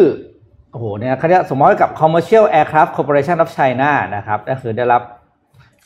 ได้ส่งมอบเครื่องบินทั้งนี้กับ3สายการบินประจำชาติของจีนก็คือ Air China, China Eastern Airlines และ China Southern Airlines นะครับโดยเครื่องบินโมเดลนี้เนี่ยนะครับมียอดจองมาแล้วประมาณ100ลำนะครับ100ลำนะครับอย่างที่คอนเฟิร์มมาแล้วอย่างที่35ลำแรกเนี่ยส่งมอบเรียบร้อยแล้วนะครับแต่ว่าเนี่ยต่อไปเนี่ยคือโลกจะมีผู้เล่นคนที่3เข้ามาแล้วนะครับในการผลิตเครื่องบินก็คือคนนี้ในหาย2คนแรกเนี่ยตอนนี้คือฟุบไปแล้วใช่ไหมทั้งBoeingทั้ง Airbus นี่ดูคนนี้นะครับเข้ามาถูกที่ถูกเวลามากเลยนะต้องรีพอร์ตอย่างนี้นิดนึงว่า ARJ 21เนี่ยเป็นเครื่องบินแบบ single aisle นะฮะก็คือมี การเรียงแบบเบาะแบบ 3-3 นะฮะซึ่งคู่แข่งโดยตรงของ Single Aisle Plane เนี่ยมีอยู่2เจ้าเท่านั้นก็คือ Boeing 737 เมื่อกี้ที่เราพูดไปนะครับแล้วก็ Airbus A321 นะครับตระกูล Series A320 321เนี่ยนะฮะซึ่งอันเนี้ยเป็นเครื่องบินประมาณเกินครึ่งที่บินอยู่ทั้งหมดของโลกตอนนี้มันคือเครื่องบินที่บินในระยะทางประมาณสัก4ชั่วโมง4ชั่วโมงครึ่งซึ่งไอ้ ARJ 21เนี่ยมันมาใช้ในประเทศจีนได้เยอะมากครับเพราะว่าประเทศจีนเนี่ยคือ domestic เขาอะระยะทางมันประมาณเนี้ยพอดีนะฮะไกลสุดก็ประมาณเนี้ย4ชั่วโมง4ชั่วโมงครึ่ง5ชั่วโมงไม่เกินนี้นะครับซึ่งจะสามารถลดการนำเข้าเครื่องบินจาก Airbus กับ Boeing ได้มากเลยทีเดียวเครื่องบินมันก็ขนาดก็ไม่ใหญ่มากนะ90ที่นั่งนี้แต่มันแบบมัน practical มากโดยเฉพาะการบินภายในประเทศจีนนะครับน่าสนใจมากคำถามเป็นคำอันนี้ผมไม่ได้ถามนั่นนะมันเป็นคำถามของผู้บริโภคที่ต้องถามว่าเรากล้าบินไหมอย่างนี้ต้องถามเพราะว่าอันนี้เป็น question mark อันใหญ่เพราะว่ารถยนต์ก็ประมาณหนึ่งแต่เครื่องบินเนี่ยมันมีความซับซ้อนกว่าเยอะทุกครั้งที่เราจะเปลี่ยนเพลเยอร์ที่มาใหม่เราก็ต้องตั้งคำถามไม่ใช่เพราะว่าเป็นของประเทศจีนนะครับต่อให้เป็นประเทศอื่นผลิตก็เถอะเราคงต้องถามคำถามกันจริงๆว่าผู้บริโภคกล้าบินไหมแต่ผมเชื่อว่ารัฐบาลจีนจะต้องสร้างความมั่นใจอย่างมากเพราะถ้าเกิดว่าเมื่อไหร่เริ่มมีออเดอร์จากสายการบินต่างชาติเมื่อนั้นเนี่ยนะครับเพลเยอร์ของการเป็นเรียกว่าเป็นเครื่องบินพาณิชย์เนี่ยเปลี่ยนน้ำหนักเมื่อไหร่เนี่ยโอ้โหน่ากลัวเลยนะน่ากลัวและที่สำคัญเวลาจีนทำอะไรเนี่ยรัฐบาลเขาสนับสนุนมากถูกต้องครับแบบเต็มตัวแล้วมันไม่มีเวลาไหนเหมาะอ๋อรัฐบาลจีนทำเองไงสนับสนุนแบบไม่มีเวลาไหนเหมาะกว่าเวลานี้แล้วนะใช่เพราะว่าตอนนี้เนี่ยคู่แข่งกำลังอ่อนร่วงหมดนะครับสุดยอดยังอยู่ที่จีนครับยังอยู่ที่เรื่องของจีนนะครับยังจำความขัดแย้งของจีนและอินเดียได้ใช่ไหมครับยังไม่จบนะครับ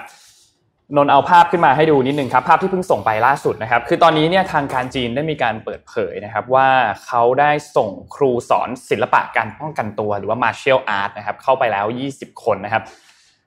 บริเวณที่มีการปะทะกันเนี่ยคือบริเวณที่หุบเขาเกาวานนะครับที่สีน้ำเงินตรงนั้นนะครับที่อยู่บริเวณใกล้ๆเทือกเขาฮิมาลัยตรงนั้นนะครับในภูมิภาคของลาดักนะครับซึ่งตอนนี้เนี่ยอย่างที่บอกครับว่าการปะทะกันครั้งนี้เนี่ยมันไม่มีการใช้อาวุธเกิดขึ้นไม่ว่าจะเป็นปืนหรือว่าเป็นระเบิดนะครับสาเหตุที่เขาไม่ได้มีการใช้อาวุธเกิดขึ้นเนี่ยเพราะว่าในปี1996เนี่ยครับอินเดียกับจีนเนี่ยเขาเคยทำข้อตกลงอันนึงที่เป็นข้อตกลงทวิภาคีนะครับว่าถ้าไม่เขาห้ามเลยไม่ให้ฝ่ายใดฝ่ายหนึ่งใช้อาวุธปืนหรือใช้อาวุธระเบิดไม่ว่าจะเกิดเหตุการณ์อะไรก็ตามในพื้นที่2กิโลเมตรของบริเวณ actual line นะครับบริเวณเขตเขาเรียกว่าเขตแบบเขตแดนที่มันบริเวณตรงนั้นนะครับซึ่งก็นั่นเป็นเหตุผลว่าทำไมถึงไม่มีการใช้อาวุธกันเกิดขึ้นนะครับซึ่งตอนนี้ทางจีนเองก็ส่งไปแล้ว20คนนะครับส่งครูสอนศิลปะมาร์เชียลอาร์ตไป20คนซึ่งตอนนี้เนี่ยก็อย่างที่บอกเลยครับว่าความเสียหายที่เกิดขึ้นตอนนี้เนี่ยคือทางการจีนเขาไม่ได้ออกมาบอกว่าทหารจีนมีการบาดเจ็บกี่คนเสียชีวิตกี่คนนะครับแต่ว่าทางการอินเดียเนี่ยมีการออกมาแจ้งตัวเลขนะครับว่าตอนนี้เนี่ยมีทหารฝ่ายอินเดียเนี่ยเสียชีวิตแล้วอย่างน้อย20คนนะครับแล้วก็บาดเจ็บอย่างน้อย76คนนะครับซึ่งดูเหมือนว่าความขัดแย้งครั้งนี้ก็ดูจะไม่จบนะครับเพราะว่าการส่งครูสอนศิลปะป้องกันตัวเข้าไปเนี่ยนั่นเท่ากับว่าต้องการมีในแฝงว่าต้องการที่จะเพิ่มความขัดแย้งเพิ่มความรุนแรงขึ้นเหมือนกัน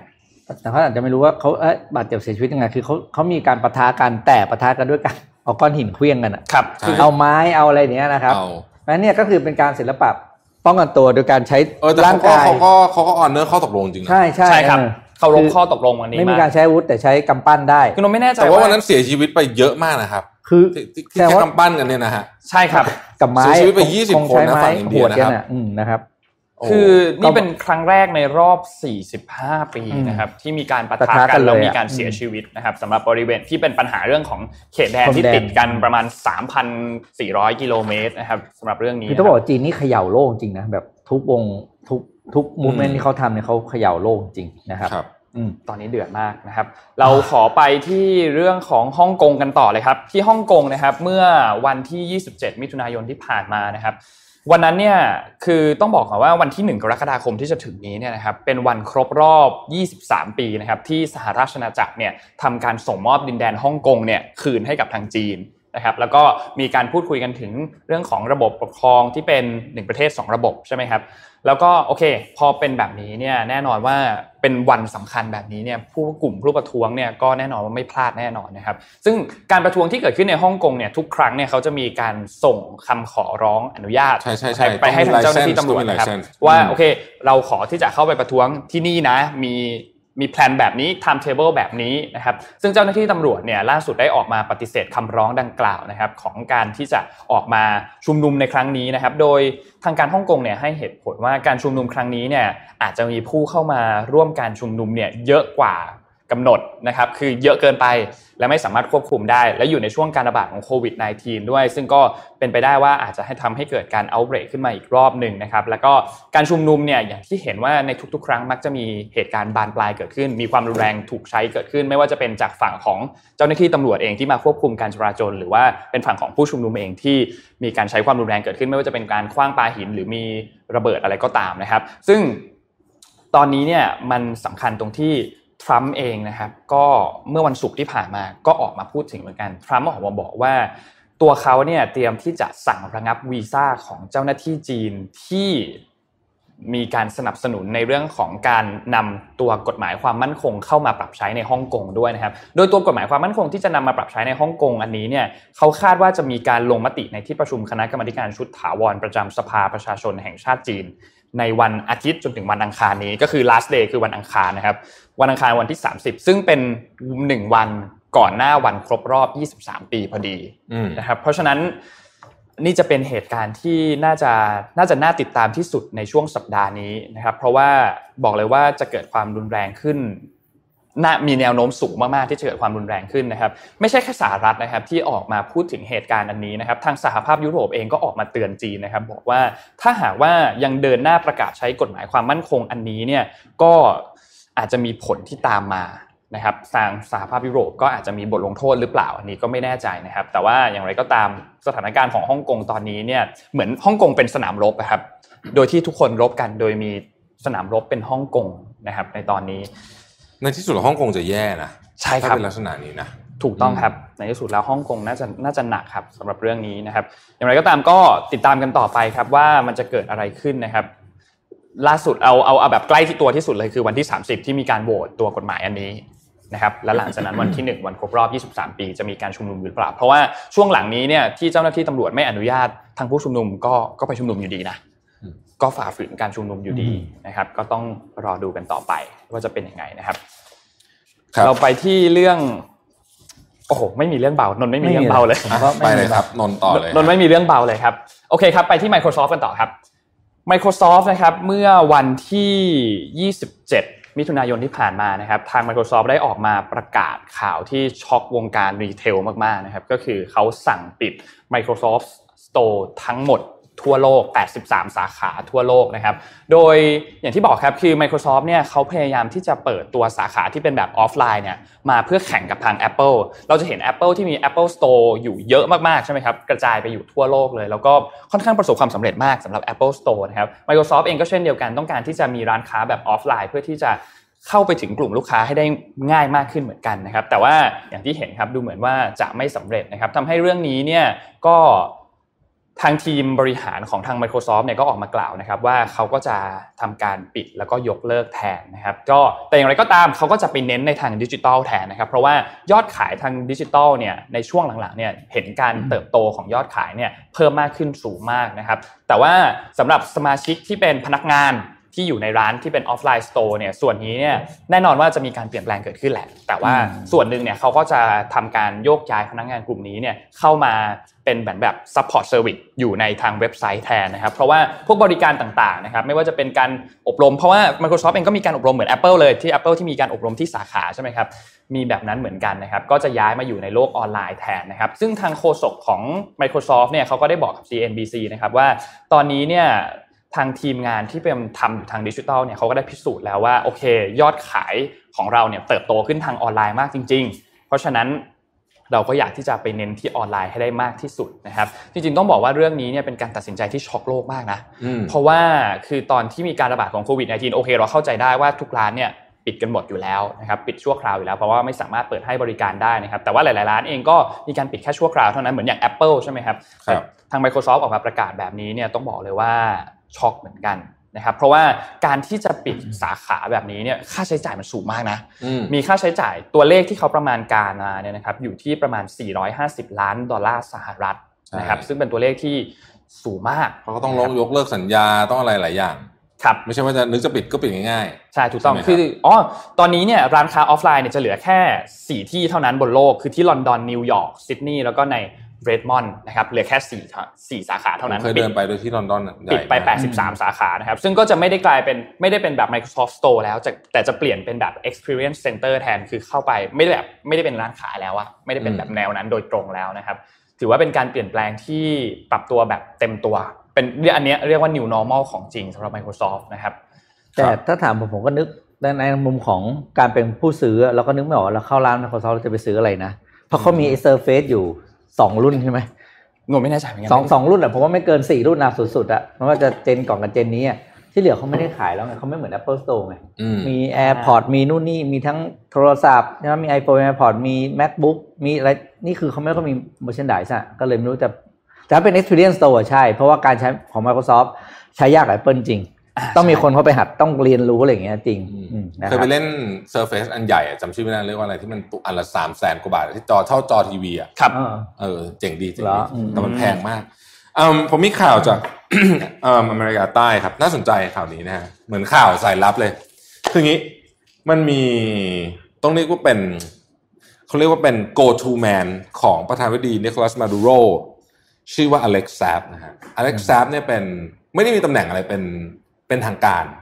แต่เขาบอกว่าทุกครั้งที่มีการเจรจาอะไรก็ตามเช่นไปซื้อไปขายน้ำมันให้ไปซื้อน้ำมันจากอิหร่านไปคุยกับประเทศอะไรต่างๆนานาเหล่านี้ตัวแทนของเวเนซุเอลาเนี่ยที่จะไปแทนประธานาธิบดีเนี่ยคือคนนี้นะฮะเมื่อวานนี้ถูกจับครับเพราะว่าไปจอดและคือเขาบิน private jet นะเราไปจอดที่หมู่เกาะเล็กๆหมู่เกาะหนึ่งชื่อเคปเวร์ดอยู่ในฝั่งตะวันตกของแอฟริกาถูกจับตามหมายจับของอินเตอร์โพลหมายแดงเป็นหมายแดงที่ไม่ได้ประกาศด้วยเรียกว่าเป็นเชิงในทางลับนะครับแต่ว่าทันทีที่ถูกจับปุ๊บนะฮะมาดูโรบอกว่าเฮ้ยคุณไม่มีสิทธิ์จับเพราะคนนี้มี diplomatic immunity แต่ว่ารัฐบาลของโดนัลด์ทรัมป์ออกประกาศทันทีว่าเราไม่เคารพ diplomatic immunity ที่มาจากฝั่งของรัฐบาลมาดูโรเพราะว่าเราไม่เห็นว่าคุณเป็นรัฐบาลจริงๆเราเห็นว่าอีกฝั่งหนึ่งที่เป็นผู้นำฝ่ายค้านเป็นรัฐบาลที่แท้จริงนะครับสรุปคนนี้ก็เลยโดนจับไปพอจับปุ๊บเนี่ยFinancial Times เขาก็ออกมาบอกว่าคนนี้เนี่ยเป็นคนที่ทำทุกอย่างให้กับรัฐบาลมาดูโรตั้งแต่เจรจากับอิหร่านเรื่องของถูกที่เพราะว่าถูกแซงชั่นจากอเมริกาเรื่องของการซื้ออาหารจากเม็กซิโกเรื่องของการขายทองให้ตุรกีนะครับเอาทองไปขายให้กับ UAE โอ้โหคือทุกเรื่องเนี่ยผ่านผู้ชายคนนี้หมดเลยชื่ออเล็กซ์แซฟนะฮะแล้วก็ตอนนี้ถูกจับอยู่แต่ว่าตอนนี้เนี่ยตัวรัฐบาลของหมู่เกาะเนี่ยก็ยังไม่สามารถที่จะส่งเนี่ยคนนี้ไปให้ใครได้เพราะตกลงกันไม่ได้สักทีว่าสรุปแล้วรัฐบาลของมาดูโรซึ่งอ้างสิทธิ์ของเรียกว่าอะไรนะการคุ้มครองทางการพูดเนี่ยมันได้หรือไม่ได้เพราะว่าบางประเทศบนโลกใบนี้ก็ยังถือว่ารัฐบาลมาดูโรเป็นรัฐบาลที่ถูกต้องของเวเนซุเอลาอยู่รัฐบาลบางประเทศก็คิดว่าไม่ใช่และไอ้หมู่เกาะนี้ไม่มีสนธิสัญญากับสหรัฐในการส่งผู้ร้ายข้ามแดนเพราะฉะนั้นคนนี้ก็เลยตกอยู่ในเปรียบเทียบเหมือนเป็นสถานการณ์ที่ไม่รู้จะไปยังไงใช้กฎฝั่งไหนดีนะฮะก็เลยตอนนี้ก็คงต้องรอให้ UN เป็นคนตัดสินน่าสนใจไหมคือมันมีเรื่องสนุกๆเกิดขึ้นไม่ใช่เรื่องสนุกๆเรื่องแปลกๆเกิดขึ้นทั่วโลกจริงสาระเขาก็ยังคุ้นเคยนะกับความที่เขาคิดว่าเขาเป็นตำรวจโลกอ่ะใช่ๆๆเรื่องจับใครก็จับเลยผู้สาระก็ขอนิดนึงก็แล้วกันนะครับล่าสุดข่าวนี้มาจาก CDC เองเลยนะอันนี้ขอเน้นก่อนนะครับว่าข่าวนี้มาจาก CDC ของสหรัฐเองเลยนะครับ CDC ของสหรัฐออกมาให้ข่าวว่ามันมีความเป็นไปได้เหมือนกันนะที่จะมีผู้ติดเชื้อที่สหรัฐเนี่ย10เท่าของตัวเลขที่รายงานอยู่ตอนนี้โอ้ครับ10เท่าประมาณ20กว่าล้านคนนะครับข่าวจาก CDC เองเลยนะฮะเพราะเขาเชื่อว่าเรายังตรวจได้น้อยไปกว่าความจริงเยอะมากๆแล้วการระบาดเนี่ยคิดว่าระบาดไปเยอะแล้วแต่คนไม่แสดงอาการมีค่อนข้างเยอะเพราะฉะนั้น CDC บอกว่า worst case scenario ตอนนี้คือ10เท่านะฮะ10เท่าถ้า10เท่าจริงๆโอ้โหหนักหนาสาหัสแน่นอนนะครับ ก็ต้องลองดูต่อไปว่าจะเป็นยังไงดีนะครับเมื่อวานนี้ไมค์เพนซ์ออกมาแถลงข่าวที่เข้าใจว่าเป็นที่เท็กซัสนะฮะใส่หน้ากากเลยอุ้ยผมก็งงมากเลยว่าตกลงเอาไงกันแน่เนี่ยสองคนเนี้ยคือผมก็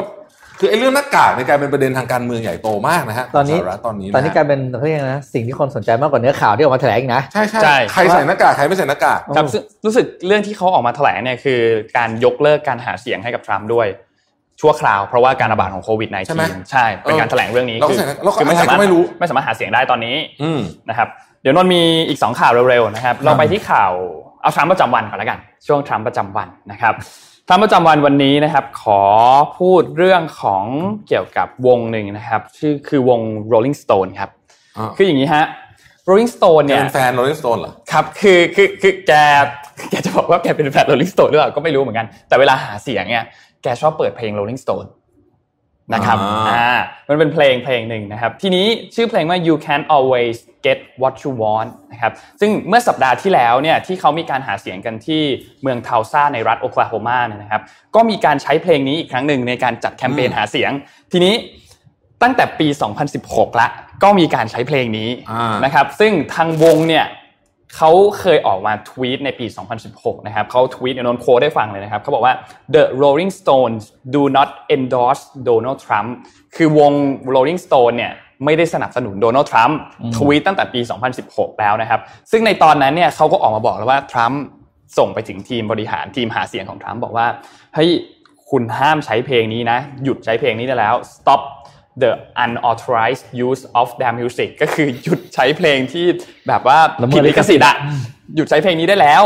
เขาไม่ให้ใช้นะครับซึ่งก็คำร้องขออันนั้นก็ไม่เคยสำเร็จผลทรัมป์ก็ยังใช้เพลงนี้มาไม่สนใจอ่ะก็ยังใช้มาอย่างต่อเนื่องไปเรื่อยๆนะครับซึ่งทำให้ล่าสุดนะครับเมื่อวันเสาร์ที่ผ่านมาก็ออกมาบอกอีกทีนึงครับว่าเฮ้ยคุณหยุดต้องหยุดได้แล้วไม่งั้นเดี๋ยวจะมีการดำเนินการทางกฎหมายแล้วสำหรับเรื่องนี้นะครับก็เป็นอีกเรื่องนึงเหมือนเราสมมติว่าผมเป็นนักการเมืองแล้วผมเปิดเพลงขอบฟ้าของ Bodyslam ตอนหาเสียงเงี้ยใช่ๆอารมณ์ประมาณนั้นเป็นอารมณ์ประมาณนั้นนะครับเปรียบเทียบแบบนี้เปรียบเทียบแบบนี้ก็จะเห็นภาพแล้วเหมือนแบบ Bodyslam ไม่ได้สนับสนุนพรรคนี้อ่ะใช่แล้วก็ใช้โดยที่ไม่ได้ขออนุญาตด้วยนะครับก็เลยเป็นประเด็นขึ้นมานี่ก็คือช่วงนี่เนื้อเพลงมาเลยนะเนี่ยเนื้อเพลงมาเลยแต่ว่าถ้าบอกว่า Rolling Stone เนี่ยเป็นตัวแทนของอเมริกันจริงๆนะคือเนื้อเพลงเขาก็บอกเลยว่าคุณอยากได้อะไรคุณต้องได้อ่ะคือแบบอเมริกันดรีมอ่ะคือเพราะเขาเป็นวงที่อยู่ยุค70บางมิกแจ็คเกอร์เนี่ยเขาแบบเนื้อเพลงเขาแบบว่าอยากได้เราต้องได้อะไรอย่างเงี้ยอเมริกันดรีมมากๆอ่ะครับมาเลยพี่ทำเราใช้ได้ไว้ลุงเราใช้ได้ครับใจดีมากนะไปใช้แล้วไม่ฟ้องอ่ะแต่ตอนนี้จะเอาละตอนนี้ไม่ยอมแล้วนะครับสั้นๆอีกข่าวนึงขอนิดเดียวก่อนจบจำวายคาร์ดได้ไหมฮะที่ CEO โดนไล่ไปเรียบร้อยครับตอนนี้หุ้นตกไป 98-99% แล้วเรียกว่าน่าจะคือเละจริงๆคราวนี้นะครับประเด็นที่สำคัญก็คือตอนนี้เนี่ยเริ่มมี collateral damage เกิดขึ้นนะครับขณะนี้สาขาของวายคาร์ดในหลายประเทศเช่นดูไบฟิลิปปินส์ถูกสอบสวนแล้วนะฮะคนที่น่าจะซวยมากๆครั้งนี้เนี่ยคือ EY ครับเพราะปล่อยงบผ่านไปเพราะว่าบอกไม่ได้รับต้องเรียกว่าไม่ได้รับเอกสารทางการเงินสำคัญติดต่อกันมา3ปีแล้วปล่อยผ่านใช้คำนี้นะฮะและจะมีคนฟ้องคนที่จะฟ้องก็คือ SoftBank ครับ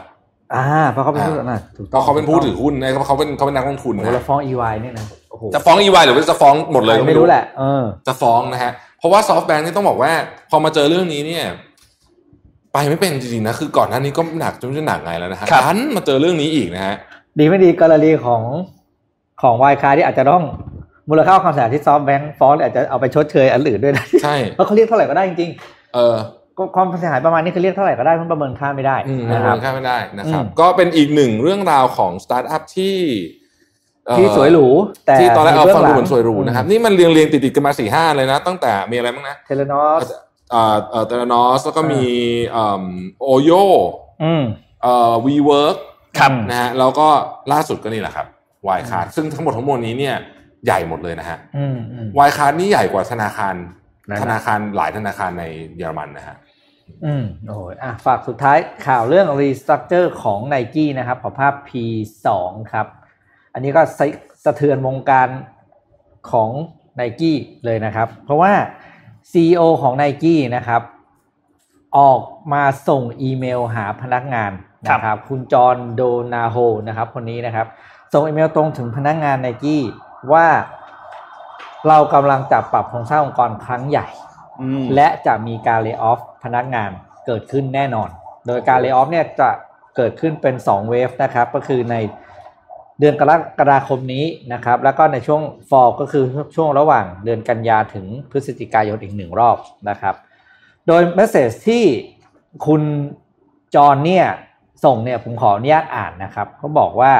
we are building a flatter, nimbler company and transforming Nike faster to define the marketplace of the future นะครับเราก็ทำก่อนเราให้แฟลตลงแล้วก็เร็วขึ้นWe shifting resources and creating capacity to reinvest in our highest potential areas, and we anticipate our realignment will likely result in a net loss of jobs. การปรับโครงสร้างนี้จะส่งผลให้มีการเลิกจ้างงานในบางตำแหน่งอย่างแน่นอนนะครับโดยข่าวเพิ่มเติมบอกว่า3สายงานที่จะไม่ได้รับผลกระทบนะครับก็คือ Retail Store ของ Nike นะครับที่เขาใช้คำว่า Nike Athlete Store นะศูนย์กระจายสินค้านะครับแล้วก็ AMI Manufacturing Facility ก็คือโรงงานผลิตที่ใช้ AI ผลิตนะครับจะไม่ได้รับผลกระทบนะครับเพราะฉะนั้นคนที่อยู่ในสายงานอื่นนอกจากนี้ก็มีความรู้สึกว่าบูบๆๆกันไปช่วงนี้นะครับเพราะ CEO ประกาศเองแท้ว่ามีแน่นอนนะครับ Nike เนี่ยผมก็การ Q4 ที่ผ่านมาก็คือช่วง3เดือนสุดท้ายปีเนี่ยไม่ค่อยดีนักนะครับยอดขายหายไปประมาณ 38% แล้วก็ปิดงบขาดทุนที่800ล้านเหรียญสหรัฐก็เลยเป็นสัญญาณว่าจะต้องปรับตัวครั้งใหญ่ปัจจุบันนี้มีพนักงานทั่วโลกประมาณ 77,000 คนนะครับและแหล่งข่าว CNBC บอกว่าประมาณ1ใน3จะถูกเลิกจ้างจากการปรับตัวครั้งนี้และยอดขายที่เติบโตจากออนไลน์เซลล์กว่า 30% เนี่ยเป็นสัญญาณบ่งชัดว่า Nike จะปรับทิศทางธุรกิจไปอย่างไรนะครับครับนนท์ปิดท้ายข่าวเรื่องสิ่งแวดล้อมนิดนึงครับคือเหตุการณ์อันนี้เกิดเมื่อวันที่25นะครับเมื่อวันพฤหัสที่แล้วนะครับคือเป็นเหตุการณ์ที่อินเดียครับตอนนี้มีคนเสียชีวิตแล้วเนี่ยมากกว่า100คนครับคืออย่างนี้ทางการอินเดียเนี่ยรายงานว่าเกิดเหตุฟ้าผ่าอย่างรุนแรงนะครับในทางบริเวณ10มีประมาณ10เขตนะครับซึ่งอยู่บริเวณตอนเหนือของประเทศอินเดียนะครับเหตุการณ์อันนี้เนี่ยทำให้มีผู้เสียชีวิตมากกว่า100คนบาดเจ็บอย่างน้อย20คนนะครับซึ่งมีการถูกฟ้าผ่าจนเสียชีวิตนะครับคือต้องบอกว่าตอนนี้ทางนายกรัฐมนตรีนเรนดราโมดีเนี่ยก็ทราบข่าวแล้วนะครับแล้วก็ได้ออกไปแสดงความเสียใจให้กับครอบครัวผู้ที่เสียหายแล้วด้วยนะครับแล้วก็ยืนยันว่าจะเร่งส่งความช่วยเหลือออกไปแล้วคาดว่าน่าจะมีการให้เงินชดเชยนะครับประมาณคิดเป็นเงินไทยเนี่ยประมาณ 160,000 บาทนะครับต่อคนนะครับที่เสียชีวิตนะครับซึ่งต้องบอกว่าอินเดียเนี่ยเป็นประเทศที่เจอเหตุการณ์เกี่ยวกับเรื่องของการฟ้าผ่ารุนแรงในช่วงมรสุมบ่อยมากนะครับเราย้อนดูตัวเลขนิดนึงนะครับในปี2017เนี่ยมีคนที่เสียชีวิตจากการถูกฟ้าผ่าถึง 2,885 คนในปี2018เสียชีวิตถึง 2,357 คนนะครับซึ่งกรณีของการที่เสียชีวิตจากการถูกฟ้าผ่าเนี่ยส่วนใหญ่จะเป็นเกิดกับเกษตรกรนะครับที่ออกมาทำไร่ทำนานะครับแล้วก็เตรียมที่จะปลูกพืชผลนะครับซึ่งต้องบอกว่าดูเหมือนเหตุการณ์นี้เนี่ยจะทวีคูณความรุนแรงขึ้นเรื่อยๆในทุกๆปีเพราะว่าเรื่องของการเปลี่ยนแปลงทางสภาพภูมิอากาศด้วยนะครับนี่เป็นเรื่องของสิ่งแวดล้อมเหมือนกันนะครับที่มันกำลังมีอะไรบางอย่างเกิดขึ้นอยู่นะครับก็เป็นความอันตรายเหมือนกันก็เอามาฝากทุกคนให้กลับมาคิดเรื่องสิ่งแวดล้อมกันอีกทีนึงนะครับอย่างที่บอกครับว่าตอนนี้เนี่ยเราเหลือเวลา6เดือนนะครับอีกครึ่งปีเท่านั้นก่อนที่